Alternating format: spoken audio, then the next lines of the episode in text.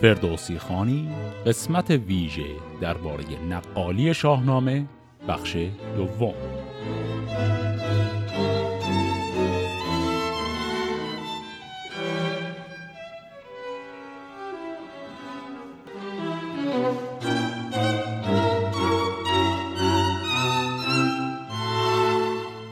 در بخش اول این قسمت ویژه من کمی درباره تاریخ. چه نقالی حرف زدم؟ یه مقداری درباره سنت ادبیات داستانی پهلوانی ایران که شاهنامه فردوسی فقط بخشی از اون هست صحبت کردم و بعد هم مختصری درباره عادات حرفه‌ای نقالان حرف زدیم.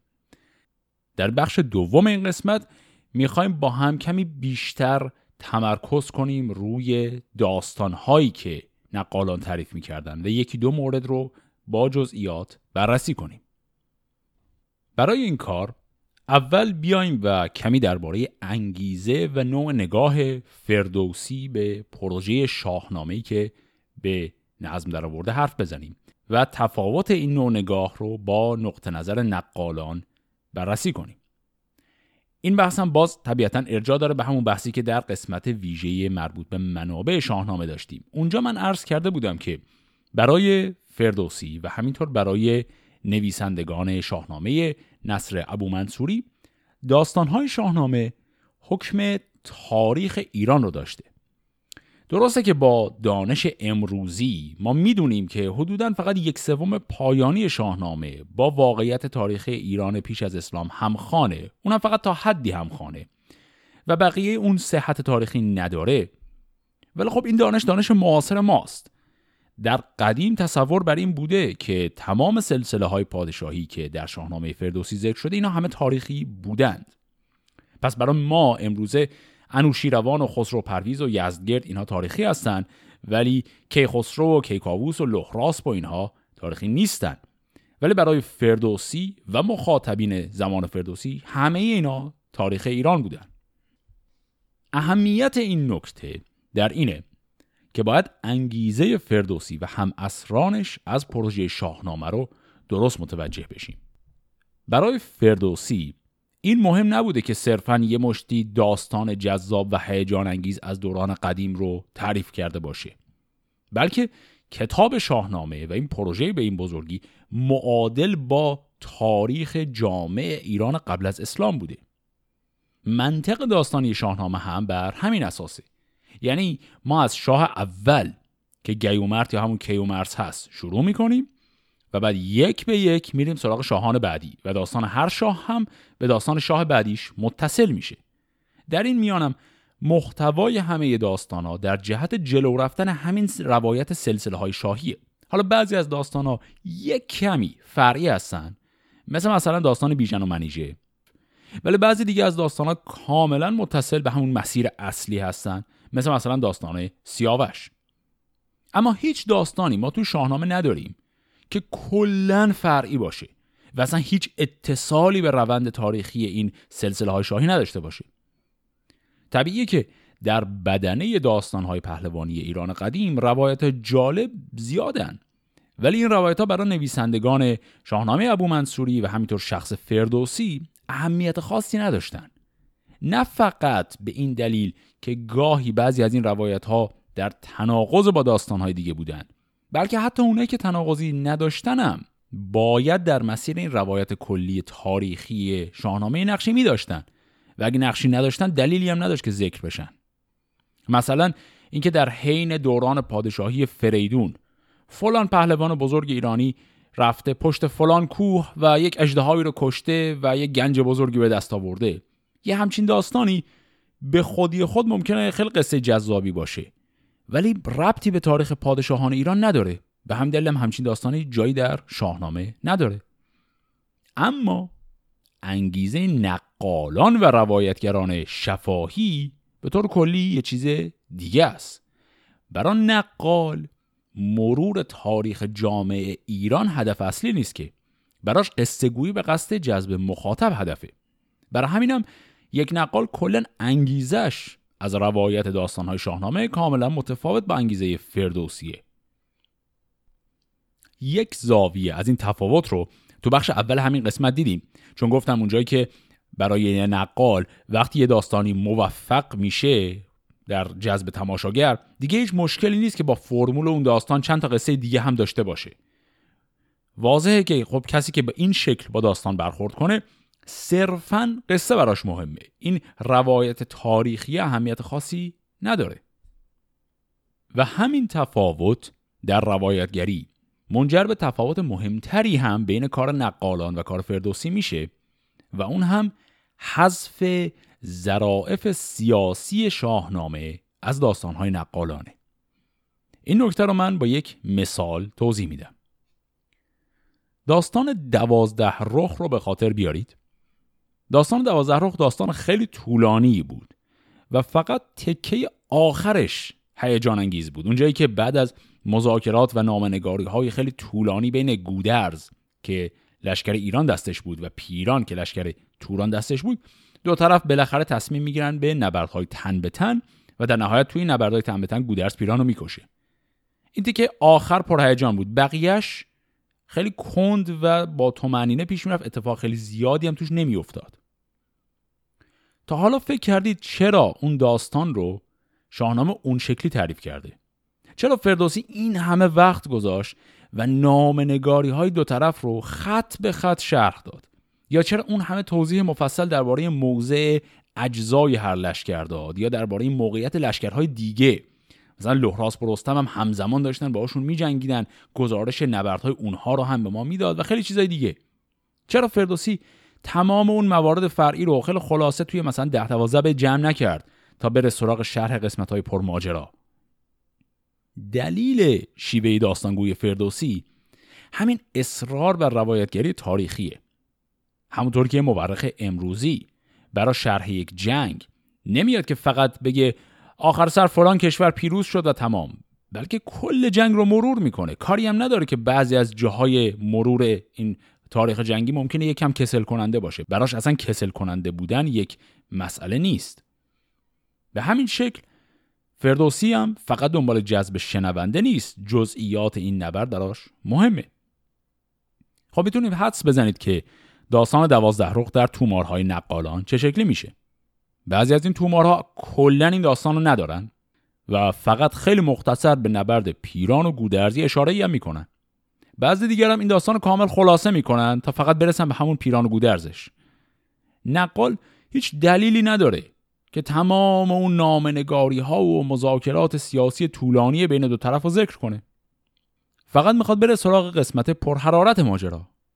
این اصل یعنی حذف ظرافت سیاسی داستان ها تو موارد دیگر تطبیق شاهنامه با تومارای نقالی هم بسیار دیده میشه. علاوه بر اینها نداشتن نقطه نظر تاریخ نگاری نسبت به شاهنامه. باعث شده که روایت های نقالان اصلا حول محور سلسله های پادشاهی نباشه. تومارای نقالی هم مثل شاهنامه با داستان اولین پادشاه یعنی همون کیومرس یا گیومرد شروع میشن. ولی از جایی که خاندان سیستانی وارد داستان میشن یعنی سام و بعدش زال و بقیه از جایی که اینا میان توی داستان عملا سلسله داستانهای نقالان از محوریت شاهان ایران دور میشه و کاملا تمرکز می‌کنه رو داستانهای خاندان زال و رستم. یعنی ما دیگه از یه جایی به بعد از یه داستان مربوط به سام میریم سر داستان زال بعدش سر داستانهای رستم بعد سر داستان بعدی رستم بعد سر داستان فرزندان رستم و همینجور الی آخر. یعنی صرفا این وسط توی پس زمینه داستانم می‌فهمیم که مثلا الان پادشاه ایران کیقوباده بعدش کیکاووسه و الی آخر. تقریبا تمام تومارهای نقالان هم با به پایان رسیدن داستانهای خاندان سیستانی کلا تمام میشن. یعنی دوران پادشاهی بهمن پسر اسفندیار که آخرین داستان شاهنامه هم هست که درش زال و فرامرز حضور دارن در تومارهای نقالان هم این داستان آخرین داستانه و تومار اینجا تمام میشه و تمام داستانهای شاهنامه که در کتاب فردوسی وجود داره که بعد از این ماجرا هست و شامل تمام ماجراهای سلسله ساسانیان میشه این داستان ها تو تومارهای نقالی اصلا وجود ندارن. چون برای نقالان داستان خاندان رستم محوریت داره و این تاریخ عمومی ایران قبل از اسلام مسئله اصلی نیست. از بین چهار تومار نقالی که داریم چهارتایی که در بخش قبلی این قسمت ذکر کردم فقط جدیدترین متأخرترین تومار که به دست فردی به نام مرشد عباس زریری نوشته شده و چیزی حدود 50 سال پیش هم نوشته شده فقط اونه که شامل داستانهای ساسانیان هم میشه. و اینم احتمالا به دلیل متأخر بودن اون تومار و آشنایی بیشتر هم نویسنده و هم جامعه شنوندگانش با اصل کتاب شاهنامه بوده. به سطح سوادم بالاتر رفته بود و اینا. و احتمالا به این دلیل باز شده که این مرشد خاص این نقال بیاد و همه داستانهای فردوسی رو شخصا به تومارش اضافه کنه. ولی اینو بذاریم کنار. تمام اون تومارای نقالی دیگری که از دوره صفوی و قاجار به جا موندن اونا هیچ کدوم داستانای بعد از پادشاهی بهمن رو ندارن. و به همین دلیل هم به تومارهای جامعه نقالان اصطلاحا تومارهای شاهنامه‌ای از کیومرس تا بهمن هم میگن. چون دیگه از اون به بعد هیچ داستانی درشون نیست. حالا که این صحبت ها رو کردیم بریم و یکی دو مثال از متن تومارهای نقالی بخونیم.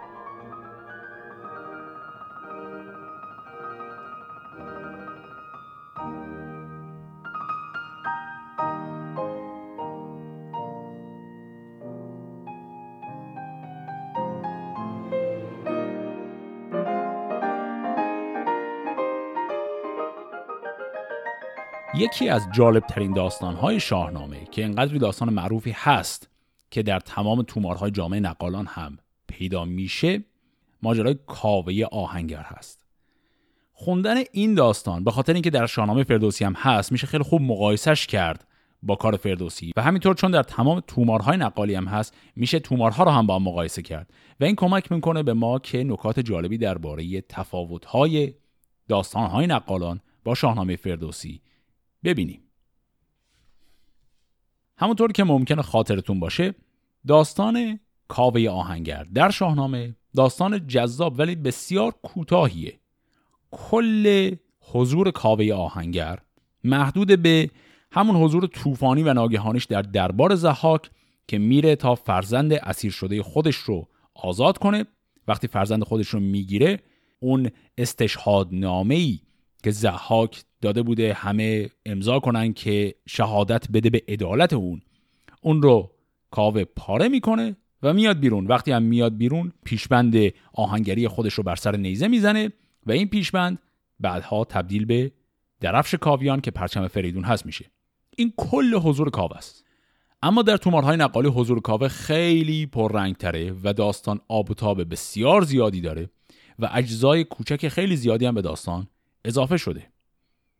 اول بیایم و بخش هایی از همین داستان کاوه رو از قدیمی ترین توماری که داریم یعنی همون تومار مربوط به عهد صفوی بخونیم. من از روی متن می‌خوام این رو بخونم ولی یه نکته رو در پرانتز بگم که خود نقال ها معمولا از اون متن چیزی نمیخوندن. ولی در عین حال متن این تومارها نکته جالبی داره اونم این که به زبان فارسی خیلی آمیانه ای نوشته شده و گهگاه حتی غلط های دستوری هم درشون هست. پس درسته من از اون متن می‌خونم و نقال خودش از اون متن نخونده. اما نقالا بالاخره این متن رو که نوشتن پس خوندن این متن به ما کمک می‌کنه ببینیم نقال سطح سوادش چه شکلی بوده جوری که مینوشته چه شکلی بوده و به هر جزئیات داستانش چی بوده. اینطوری میگه. ارباب تواریخ. چونین آوردن در آن وقت که زحاک در یک باغی به همراه امیران لشکر و سلاطین در جشن نمودن آراسته و پیراسته بودند و از هر دیار و از هر جانب پادشاه یا امیری و سالار هر شهرها در خدمت زحاک حاضر بودند و محضر زحاک را مهر می کردند. اما راوی گوید مردی رعیت زاده در بازار بود که او را کاوه آهنگر می گفتند و او را هفتاد و دو پسر بود در ایام پادشاهی که قریب 900 سال اندک گذشته بود از این هفتاد و دو پسر به نوبت از او گرفته بودند و قتل نموده مغز سر ایشان را به خوراک ماران زحاک داده بودند.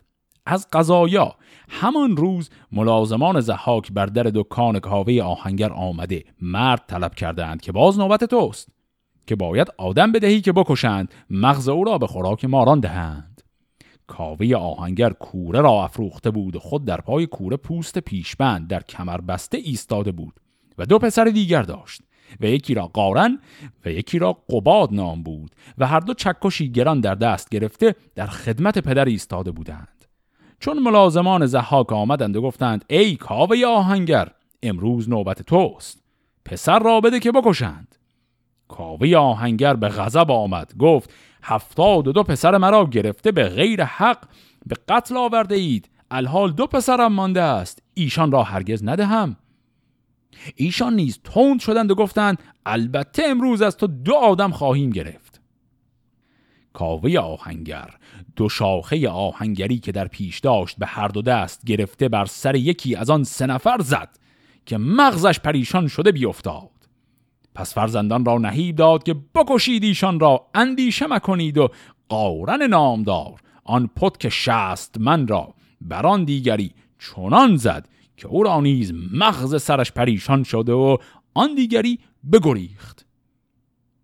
پس کاوه آهنگر چوب آتش که سر او دو شاخ بود بر دوش انداخته از دکان بیرون آمد با قارن و قباد. هر کدام پت که شست من در گردن داشتند به در بارگاه زحاک آمدند. از در باغ قدم در بارگاه گذاشتند. وقتی بود که امیران کاغذی در باب ادارت زحاک نوشته و امیران یکان یکان اسم خود را نوشته مهر می کردند و مضمون محضر آن بیدادگر اینکه در این چند سال پادشاهی خود ظلم و ستم بر هیچ آفریده نکرده.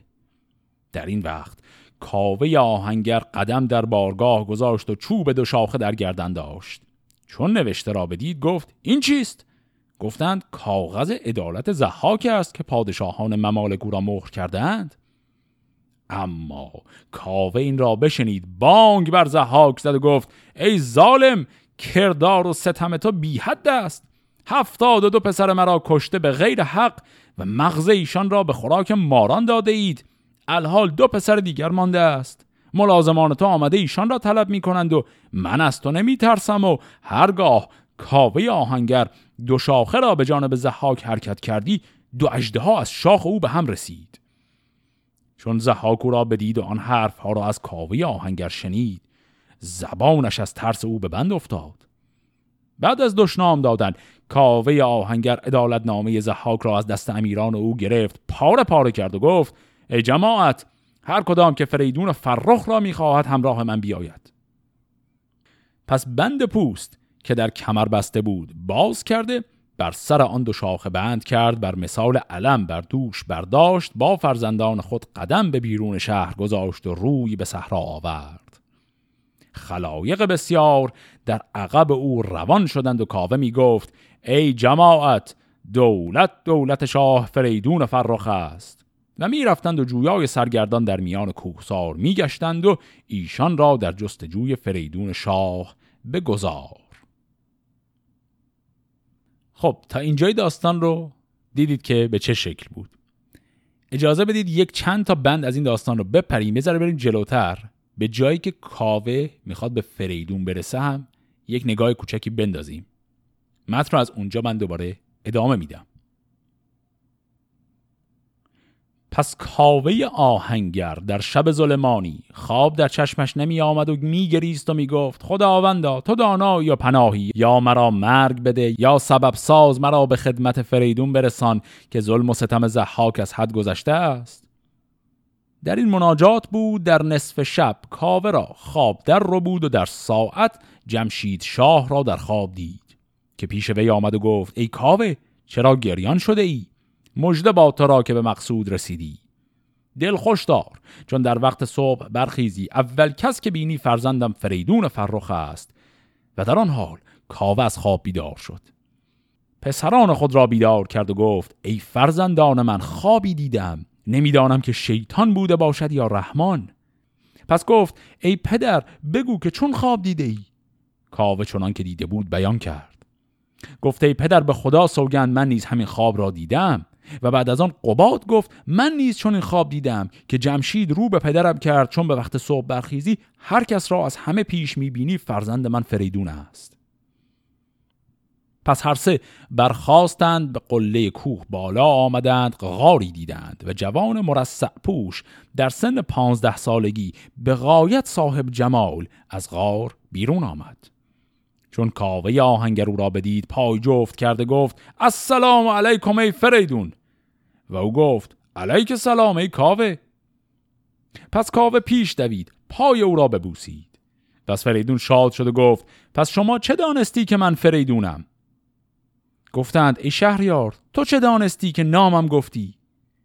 فرمود که بر من سیمرغ حکیم گفت که برخیز بیرون را که کاوه آهنگر با فرزندان از عقب تو سرگردان شده اند و جمع دیگر نیز در پای کوه دل شکسته و سرگردانند. الحال محل آن است که بیرون روی و زحاک را بگیری و به پادشاهی ایران قیام نمایی. پس فریدون دست کاوه آهنگر را بگرفت و به درون غار برد و قارن و قباد در عقب ایشان به غار رفتند. عابد نورانی به نظر آوردند و در آن غار بالای حسیر نشسته لیکن به غایت نورانی بود. کاوه پیش آمد و سلام کرد و فرزندان نیز سلام کردند. سیمرغ حکیم جواب سلام ایشان باز داد و تواضع پیشواز به جای آوردند. گفتند ای کاوه اگرچه در این مدت بیشمار ظلم و ستم بسیار کشیده اید اما غم مخور که الحال به راحت مبدل گشت. پس هر سه دست عابد بوسیدند. سیمرغ حکیم روی به کاوه آورد و گفت ای کاوه پیشبند آهنگری پیش منار ببینم چند سوراخ آتش در آن افتاده است. پس کاوه پیشبند خود و دو شاخه آهن را به دست گرفته پیش سیمرغ حکیم برد. سیمرغ سوراخ‌های او را شماره کرد و سیمرغ هر سوراخ او یک اسم اعظم بخواند حق تعالی به قدرت خود نوشته بود. و بعد از آن سیمرغ حکیم گفت ای فریدون که در این غار گنجی است در آن را بکشای در سر آن گنج بیزه فولادی گذاشتند به وزن هزار من است و دیگر. کاوه آهنگری ساخته جهت تو. فولادی را عمود بسازد کو به وزن 900 من بیرون می آید. خب تا همینجا شو توقف کنیم. خیلی نکات جالب تا همینجا قضیه داشت. تا جایی که فرصت می‌کنیم یکی یکی این نکات رو بگیم. اولا یه جاهایی از این داستان کلا می‌بینیم که به عمد داستان رو خیلی به اصطلاح امروزی اکشن تر کرد.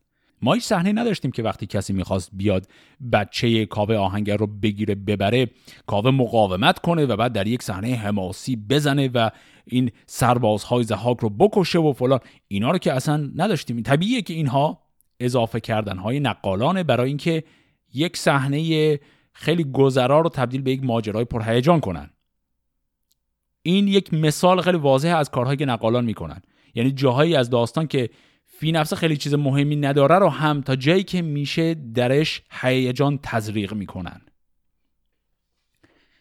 نکته دوم چیزی که در بخش قبلی همین قسمت هم گفتم اینه که نقالان کلا هر جایی که حس می‌کردن اصل داستان زیاد توضیح نداده یا ابهامی هست یا یک شکاف ها و چاله چوله های توی داستان هست که داستان فردوسی ازشون خیلی سریع گذر می‌کنه. اینا وظیفه خودشون میدن که این چاله چوله ها رو سریع پر کنن. و کلا داستانگویی شفاهی نقالان هیچ میونه خوبی با ابهام در داستان نداشته. فردوسی داستاناشو مبهم نگه میداره نقالان دقیقا برعکس. الان اینجا یه مثالش رو که دیدیم. جاهایی از داستان کاوه هست که خیلی واضح شرط داده نشده. مثلا اسم فرزندان کاوه در شاهنامه نمیاد تا از داستان کاوه رد میشیم. میریم سر داستان پادشاهی منوچهر و نوزر اونجا چند تا پهلوان میان. یکیشون اسمش هست همین قارن پهلوان معروف که قارن به نام قارن کاوگان شناخته میشه که من هم تو همون قسمت توضیح دادم. کاوگان یعنی فرزند کاوه. پس قارن به کاوه می‌رسه نسلش. رو این حساب ما می‌دونیم این قارن قراره بچه کاوه باشه اما توی داستان کاوه هیچ اسمی از قارن نبود. اینا دقیقا همین جاهاست که داستان شاهنامه خیلی واضح اینا رو به هم نمیچسبونه اما نقالا میان میچسبوننش. بنابراین خیلی سریع تشخیص داد که قارنی که بعدا قراره به عنوان فرزند کاوه اسمش بیاد باید همین الان بگیم که این فرزند کاوه است. بنابراین قارن رو میچسبونه تو این داستانی که اصلا توش حضور نباید میداشت.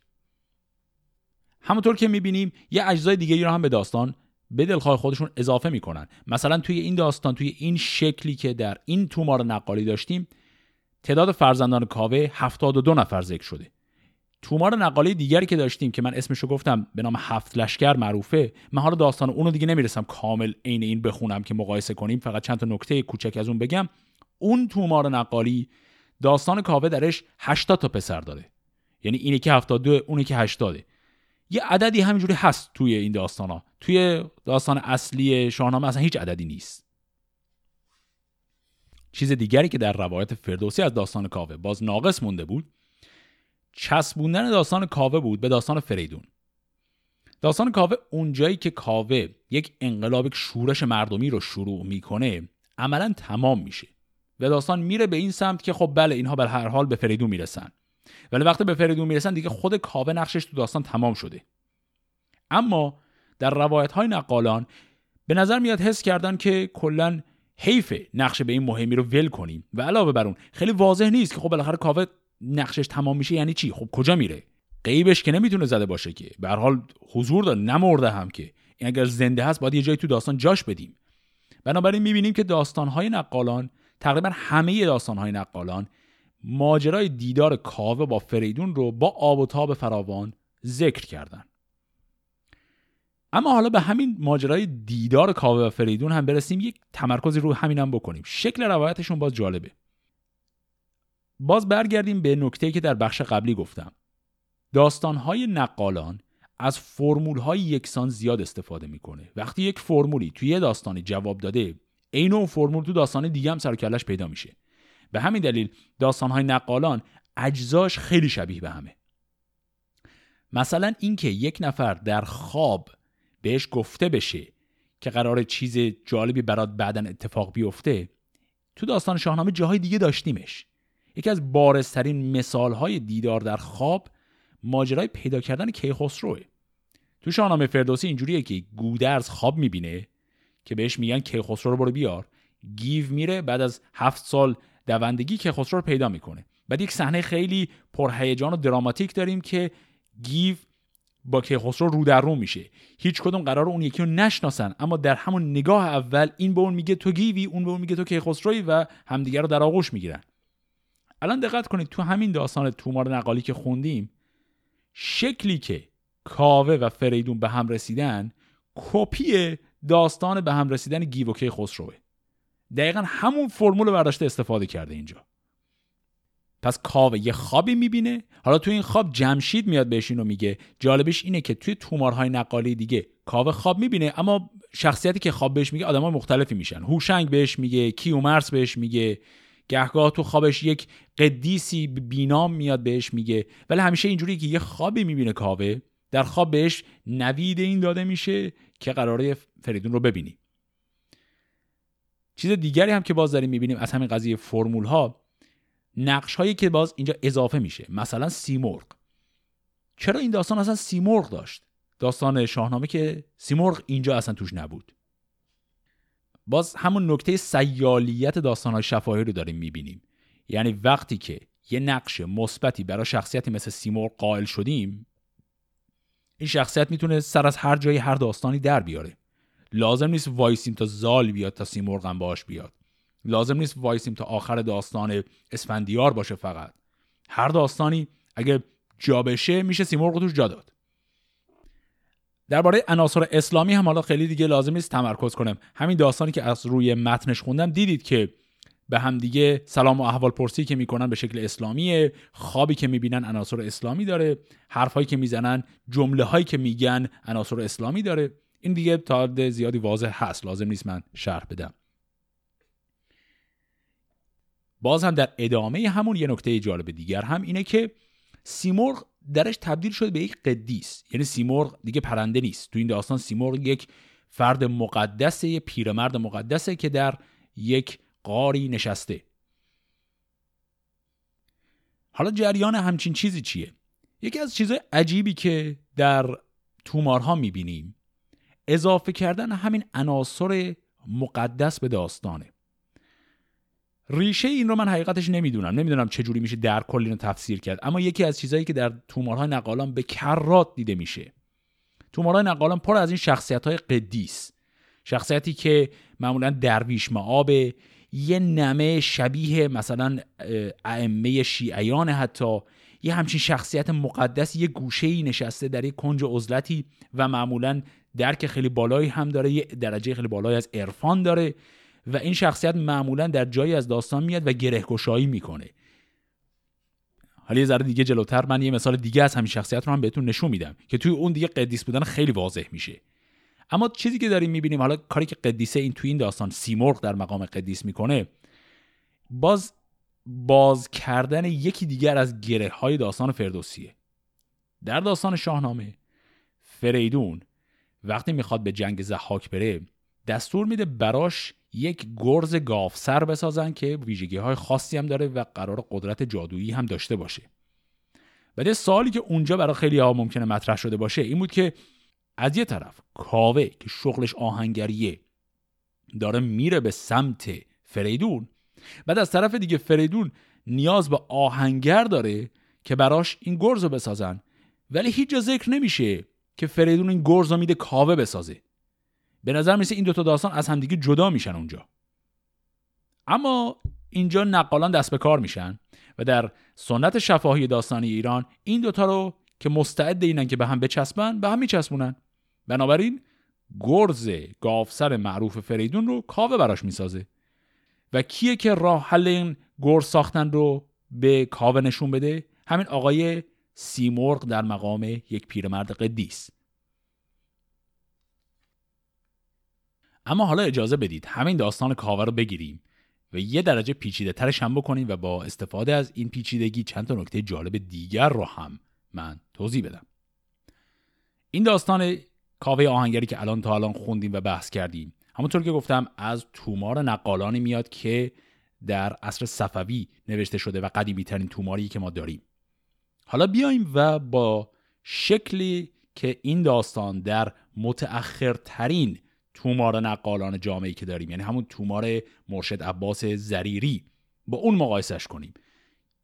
جاهای معادل اینی که خوندیم رو در اون یه تومار هم بخونیم و ببینیم چه فرقایی دارن. اینطوری میگه. اما بشنو از کاوه آهنگر. وی مردی بود متمول و صاحب طایفه. چون اینکه سلسله کاوه را طایفه کاویانی و زرین خود می نامیدند.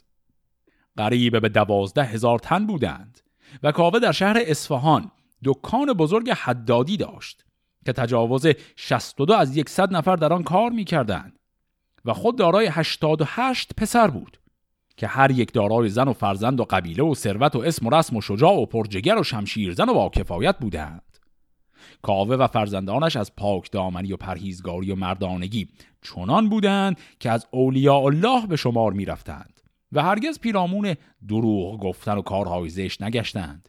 در عبادت یزدانی کاهلی ننموده شاه را زل الله اعظم می دانستند و هرگز علیه شاه تظاهر نمی کردند و هر نیک و بدی را خواست خدا دانسته. می گفتند هرگاه مردم مستوجب رحمت باشند پادشاه عادل رعوف بر ایشان حکومت کند. و اگر در نتیجه اعمال و افعال مستوجب بلا باشند بالعکس آن چنان که در تفسیر آیه مبارکه اللهم مالک الملک نگارش یافته. باری کاوه چنان معتقد به این سخن بود که از 88 پسر او چهار تن باقی مانده.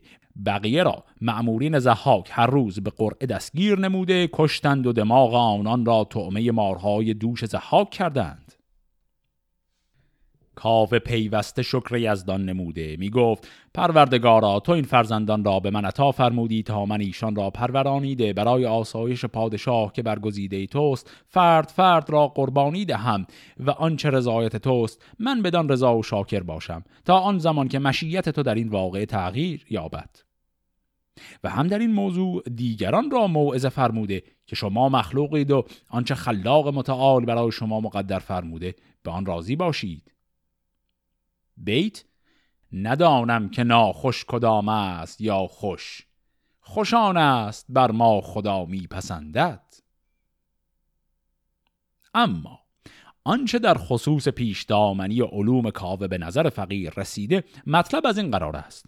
کوهی در سمت جنوب شهر اصفهان واقع است به نام کوه صفه و در آن کوه چشمه است موسوم به چشمه نقط و مغاری در نزدیکی چشمه و در آن زمان یکی از اولیاء الله در آن مغار عبادت یزدان می کرد و بعضی آن بزرگوارا یوشع ابن نون دانستند و محل آرامگاه ابدی آن حضرت چون از کوه مذکور به سمت شهرایند اول تخت فولاد مکانی که موسوم به لسان الارض می باشد و گویند آن زمین با حضرت امام حسن مجتبا علیه السلام سخن گفته به این جهت لسان الارزش خوانند و بقعه حضرت یوشع ابن نون در مکان مزبور واقع است. کاوه یکی از مریدهای آن حضرت بود که هر شب جمعه دست از کار کشیده به حمام رفته تغییر لباس می‌داد و توشه برداشته سوار بر استری شده می‌رفت نزد یوشع و شب شنبه به شهر مراجعت مینمود. تا روزی در کارخانه حدادی مشغول کار بود که ناگاه صدای شنید که یکی می‌گوید امیر کاوه. کاوه هرچه نظر کرد کسی را ندید و تا سه کرت این آواز را بشنید و بالاخره متحیر گشته که این صدا از کجاست؟ به علاوه من امیر نیستم. که باز آن آواز او را اسخا نمود. چون نیک نظر کرد مرغی بر لب دیوار دید که به او اشاره می کند. کاوه پس از توجه کامل به او گفت تو مرا صدا می‌زنی جواب داد بلی. کاوه از عبرت به جای خود خشکیده پرسید چه می‌گویی گفت حضرت یوشع الان تو را می‌خوانند کاوه کاربینی نموده به کوه رفت. چون داخل صومعه شد حضرت را مریض و در حال نزع دید. سلام کرد جواب بشنید. حضرت اشاره کرد بنشین. کاوه نشست و احوال پرسی نمود. حضرت فرمود عمر من به پایان رسیده. تو را خواستم تا وصیت کنم که چون من از سرای فانی به دیار باقی شتافتم چند تن از اصحاب من نیز حاضر شوند. به معیت ایشان جسد مرا در این چشم غسل داده کفن کرده. بر جسد من نماز بگذارید و جنازه را به سوی شهر حرکت دهید. تا برسید به مردی که قبر کنده به انتظار ایستاده. مرا در آنجا دفن نمایید. آنگاه یک دانه چرم دباغی کرده به کاوه داد و فرمود قدر این چرم را بدان که به عالمی ارزش دارد.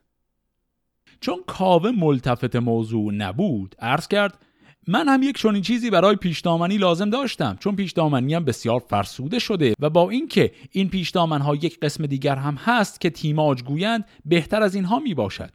در شهر فراوان است و هر یک چند ریال ارزش دارد ولی من فرصت ابتیا آن را نداشتم. حال خوب شد. و مراد کاوه این بود که به آن حضرت برساند که این ارزشی ندارد. اما حضرت سر خود را حرکتی داد و پرسید این برای چه خوب است؟ گفت برای پیشدامنی فرمود بلی لاکن برای پرچم کاویان هم خوب است. از اینکه تو بروی به کوه فلک فرسای چین و فریدون ابن آبتین را به ایران آورید و سلطنت زحاک را منقرض نموده فریدون را بر تخت سلطنت بنشانید و تو صدر اعظم او شوی و نامت تا به ابد به نیکویی بماند و جمیع پادشاهان عجم و ملت ایشان به این چرم پاره افتخار فرمایند. این چرم که بعدا درفش کاویان نامیده می شود و در جمیع جنگ ها باعث فتح و زفر قوای مملکت جمع گردد.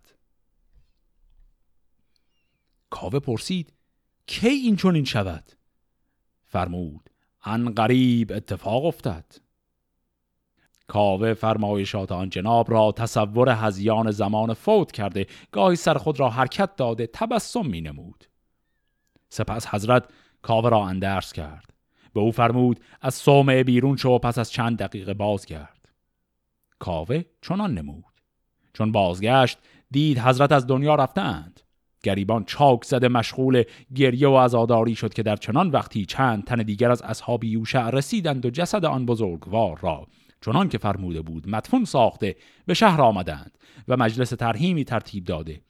چند روزی از این واقعه گذشت و پیش دامنی در جیب قوای کاوه بود و سر آن مستور. تا روزی بامدادان به دکان خیش رفته. کارگران را آشفته و فرزندان را گریان دید. سبب پرسید. گفتند الان معمورین دولت برادرمان کاوک را بردند. کاوه سر بر آسمان برآورده شکر یزدان نمود. پس لباس کار در بر کرده بدون تغییر حال داخل پاچال که گودالیش در جلو کوره و سندان. شده آهنی در کوره تافتند و می‌خواهند در آن پتک بزنند. شاگردان همه با پتکا ایستاده تا کاوه آهن را از کوره بیرون آورد. کاوه خواست پیش دامنی سابق خود را در میان بندد. دید بسیار فرسوده گشته. یادان پیش دامنی یوشع آمد. اشاره به قارن پسر بزرگ خود کرد که تیماج نوی در جیب قبای من است. بیاور. چون حاضر شد بند بر او بسته در میان استوار فرمود که بلا فاصله قوت عجیبی و حالت خشم بی سابقه در بدن وی پدید آمد. حلقه های چشم برگشته رگه های گردن از جریان خون غیرت پر شده با حالت مهیب پتک بزرگ را که در قوت هیچ پهلوانی نبود آن را فرمان دهد. در دست گرفته آهن تافته از کوره بیرون نموده روی سندان نهاد و به تندی به قارن گفت بزن! همگان پتک ها می زدند. پس به پسر دیگرش که پشت دم بزرگ بود بانگ زد مدم و پتک را به سمتی پرتاب کرد و به شاگردانش گفت نزنید! و با یک عالم خشم از دکان بیرون رفته پای خود را روی سکوی دکان نهاده با خشم می گفت معمورین چند تن از فرزندان مرا خواهند برد؟ و به همچنین به طور خشونت سخن می گفت خب همینجا اصلا وایسیم. کل این چیزهایی که خوندیم هنوز یک سوم اون داستانی که تو اون یک تومار دیگه خونده بودیم هم نشده. تمام ویژگی هایی که تو اون یکی بود تو این هست اما ده برابر شده. اگه اون یکی یه اشاره مختصری داشت به یک فرد قدیسی که میاد و کمک می‌کنه پتک فریدون ساخته بشه و تو اون یه اشاره بود در حد چند خط تو این اصلا شد یک سوژه داستانی کامل برای خودش. ثانیا بقیه اجزای این داستانم خیلی زیاد شد. تو اون یکی صرفا اولش گفت که یک فرد آهنگری بود به نام کاوه و بعد شروع کرد ماجراهای پرهیجان گفتم تو این یک مقدمه خیلی طولانی گفت که کاوه اصلا مال کجا بود فرزندانش کیا بودن چه شخصیتی داشت چه اعتقاداتی داشت و کاوه تبدیل شد به انسان متمول به انسان بسیار با دین و ایمان پیرو یک قدیس خاصی و الاخر و بعدم داستان یه عالم رفت شرح این قدیس رو داد. و حتی آدرس قبر اون قدیس رو هم داد در شهر اصفهان امروزی. و بعدم اصلا کاوه مال شهر اصفهان شد در حالی که کاوه توی اون داستان قبلی مال اصفهان نبود توی داستان فردوسی هم اسمی از اصفهانش نیست. این قضیه اصفهان از قضا خیلی نکته جالبی داره. شاید اولش ما به این شک بیفتیم که این مرشد عباس زریری که از قضا خودش هم اصفهانی بوده و در مجالس اصفهان در های اصفهان هم کار می‌کرده شاید ایشون به طبع فراخور حال شنوندگانش یه مقدار همچین عناصر بومی و محله اضافه کرده به داستان. چون می‌دونه که اسفهانیا مکان کوه و صفه رو بلدن و جاهای دیگر رو هم می‌شناسن کاور اصفهانی کرده یا آدرس اصفهان هم گذاشته تو داستان. این در نگاه اول به نظر می‌رسه. اما یک کمی در متون تاریخی که بیشتر دقت کنیم یه نکته عجیبی متوجه میشیم. بعضی متون تاریخی قدیمی ایرانی که داستان کاوه آهنگر رو هم دارن غیر از شاهنامه فردوسی بعضی از این متون ذکر کردن که کاوه متعلق به شهر اصفهان بوده. یعنی این, دا این تیکه از داستان این عنصر اصفهانی بودن کاوه این چیزی نیست که این نقال خاص از خودش ساخته. یه مثال تاریخی بخوام براتون بزنم. کتابی داریم به نام تاریخ بلعمی که یک ترجمه آزاد هست از تاریخ تبری عربی. این کتاب تاریخ بلعمی یه چیزی بوده 50 سال قبل از شاهنامه فردوسی اصلا نوشته شده. در تاریخ بلعمی در حد یک جمله فقط ذکر شده که کاوه یک آهنگری بود اهل اصفهان. حالا این چه اهمیتی برای ما داره؟ اینکه در نقالی شاهنامه به دلیل همین سیالیت قضیه به دلیل اینکه متن شفاهی خیلی سیاله همه چی درش عوض میشه بعضی وقتها عناصر رو می‌بینیم که بسیار کهنن و از شاهنامه فردوسی هم قدیمی ترن و در کنار همونا عناصر رو می‌بینیم که بسیار معاصرن. یعنی به احتمال زیاد اصفهانی بودن کاوه در متونی غیر از شاهنامه آمده. اما این قضیه یوشع قدیس که در یک قاری در کوه صفه هست و اینا اینا چیزایی که همین نقال اضافه کرده به داستان. یعنی یه ترکیبی می‌بینیم از عناصر جدید و معاصر که نقال صرفا به خاطر اینکه شنونداش دوست داشتن میچسبونده هی به داستان و داستان رو هی چاختر و پرمایتر می‌کرده به اضافه عناصری که از خود شاهنامه هم کهنترن و اینا همچون مخلوط میشن توی این داستان ها در بعضی موارد به قدری مخلوط میشن که تشخیص اینکه یک نکته خاص در داستان آیا یک اثر کهنه یا یک چیز معاصر تشخیص بعضی از این موارد اصلا غیر ممکن میشه. و این برای ما گویای یک نکته بسیار حیاتی در نقالیه نکته که در بخش قبلی همین قسمت خیلی مختصر مرورش کردم. و اون همین که نقالی شاهنامه سنتیه که اگرچه ریشه بسیار کهنی داره اما خودش یک سنت بسیار جوانه. یکی از نشانه هایی که می‌تونیم جوان بودن این سنت رو ببینیم فاصله تومار دوره صفویه با همین تومار مرشد عباس زریری که الان خوندم. فاصله این دوتا تومار کمتر از 300 ساله. اما ببینیم که توی فاصله کمتر از 300 سال از اون داستان رسیدیم به این داستان. چقدر عناصر این داستان عوض شد. چقدر چیزای مختلف اومد توش. توی بازی 300 ساله انقدر با این سرعت شگفتانگیز حرکت کرد. سرعت بالای تغییر و تطور در این سنت داستانی باعث میشه که توهم کهن بودن شدیدتر هم بشه. این خیلی چیز عجیبیه. یعنی از یه نسل بریم به نسل بعد عناصری به داستانهای نقالا اضافه میشه که تو نسل قبلی اصلا نبود. اینا هی باعث میشه که بیشتر این حس به خواننده به شنونده داده بشه که حتما سنت خیلی قدیمی باید بوده باشه دیگه. بعد ببین چقدر عناصر مختلف توشه. چیز دیگری هم که باز در همین داستان مرشد عباس زریری می‌بینیم. حضور عناصریه که به سبک همون داستان قبلی ولی تشدید شده است. اونم توضیح دادن چیزای اضافی در داستانه. مثلا یه شخصیت توی این داستان مرشد عباس پیدا شد که تو اون داستان قبلی اصلا نیست و اونم فرزند کاوه که اسیر میشه که زحاک میگیرتش که بعد کاوه برای نجات دادن اون میره به سمت کاخ زحاک. توی شاهنامه فردوسی که گفتم اصلا اسم نداشت. توی تومار نقالی عصر صفوی اصلا داستان عوض میشه هیچ فرزندی اسیر نمیشه بلکه قارن و قباد واکنش نشون میدن و سربازها رو می‌کشن. تو این یکی فرزند اسیر میشه. اسم فرزنده هست کاوک. این کاوک رو به احتمال زیاد همین مرشد ساخته از خودش. یا اگرم نساخته از این مرشد قبلی شنیده. چون ما متون دیگه من من شخصا جایی ندیدم که فردی به نام کاوک ذکر شده باشه اسمش. حالا شاید اشتباه از من باشه ولی من هرچی گشتم جایی همچین اسمی پیدا نکردم. علاوه بر اون یک چیز کوچک دیگری هم تو این داستان هست که در داستان قبلی مثالش نداشتیم توی متن کاوه. و توی این داستان چون مثالش رو داریم به نظرم نکته خوبیه که بگم. این نکته که می‌خوام بگم فقط منحصر به داستان مرشد عباس زریری نیست. فقط چون مثالش رو تو این پیدا کردیم می‌خوام از این استفاده کنم.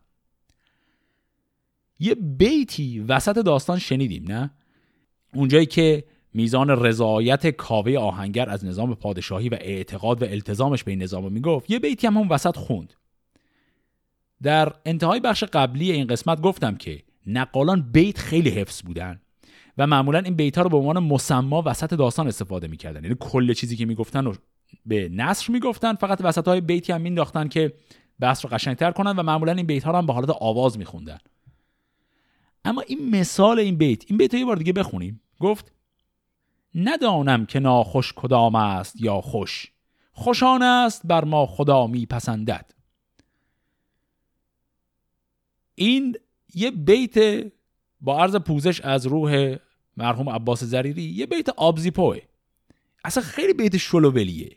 غیر از اینکه اصلا وزنش کج و هست اصلا هیچ صنعت ادبی نداره. جملهش کج و است. خوشان است بر ما خدا میپسنده. دیگه چیه؟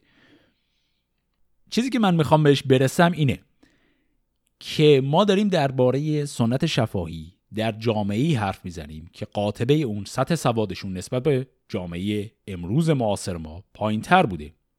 و درسته که نقالان ابیات خیلی زیادی حفظ بودن. ولی خیلی از این ابیات از نظر کیفیت ادبی همچین سطحهایی داشته. شما توی این تومارهای نقالی مرور کنید من حالا خیلی زیاد فرصت ندارم چه مثالهای بیشتری هم بزنم ولی اکثرا همینطوره. یعنی بیت هایی داریم که مال خود فردوسیه که اونا به کنار بیت هایی داریم که بر وزن فردوسیه ولی خیلیش مال فردوسی نیست. اما نقال فکر می‌کنه مال فردوسیه. اونا هم به کنار. یا عالمه بیت هم داریم مثل همینی که خوندم که اصلا معلوم نیست شاعر اصلش کی بوده. شاید اصلا خود همین نقال شاعرش بوده. و بیت های بسیار ضعیف و شلوولی ولی نقال با هنرنمایی و هنرمندی خودش اینها رو به آواز میخونده و با حرارت در میانه داستان میگذاشته و به همین دلیل حس و حال خیلی خوبی به شنونده می‌داده. پس نقالی هنرش در این بوده که حال و هوا و شور زیادی می‌داده. اما کیفیت ادبیش رو وقتی بیایم در یک حالت خیلی خونسردانه ای بررسی کنیم از اون شور و حال بیایم بیرون کیفیتش میشه یه چیزی شبیه همینی که الان خوندیم. فکر می‌کنم مثال هایی که تا الان زدم از داستان کاوه گویای نکات کافی برای اینکه بحث خودم رو به اون نقطه‌ای که می‌خواستم برسونم باشه. باز هم حرفی که در ابتدای بخش اول این قسمت ویژه زدم رو اینجا در انتها هم تکرار کنم که اگرچه نگاه من در این قسمت ویژه به نقالی یک نگاه انتقادی بوده اما شخصا اداوت خاصی با این سنت ادبی ندارم. صرفا برای ما خیلی مهمه که در جریان باشیم که هر کدوم از اینا جایگاه خودشون رو دارن. سنت ادبی فردوسی سنت ادبیات فاخر بوده. حالا ما چه به این فاخر بخوایم بهای زیادی بدیم چه ندیم. خود فردوسی کار خودش رو کاری در سطح شاهان می‌دونسته و فقط درباره شاهان نمی نوشته بلکه مخاطبش هم اشراف زادگان زمانه بودن و کتاب رو برای آدم های خیلی باسواد می نوشته مخاطب خودش رو آدم های با درجه بالایی از فرهنگ می دونسته اما نقطه متضاد اون در ادبیات نقالانه.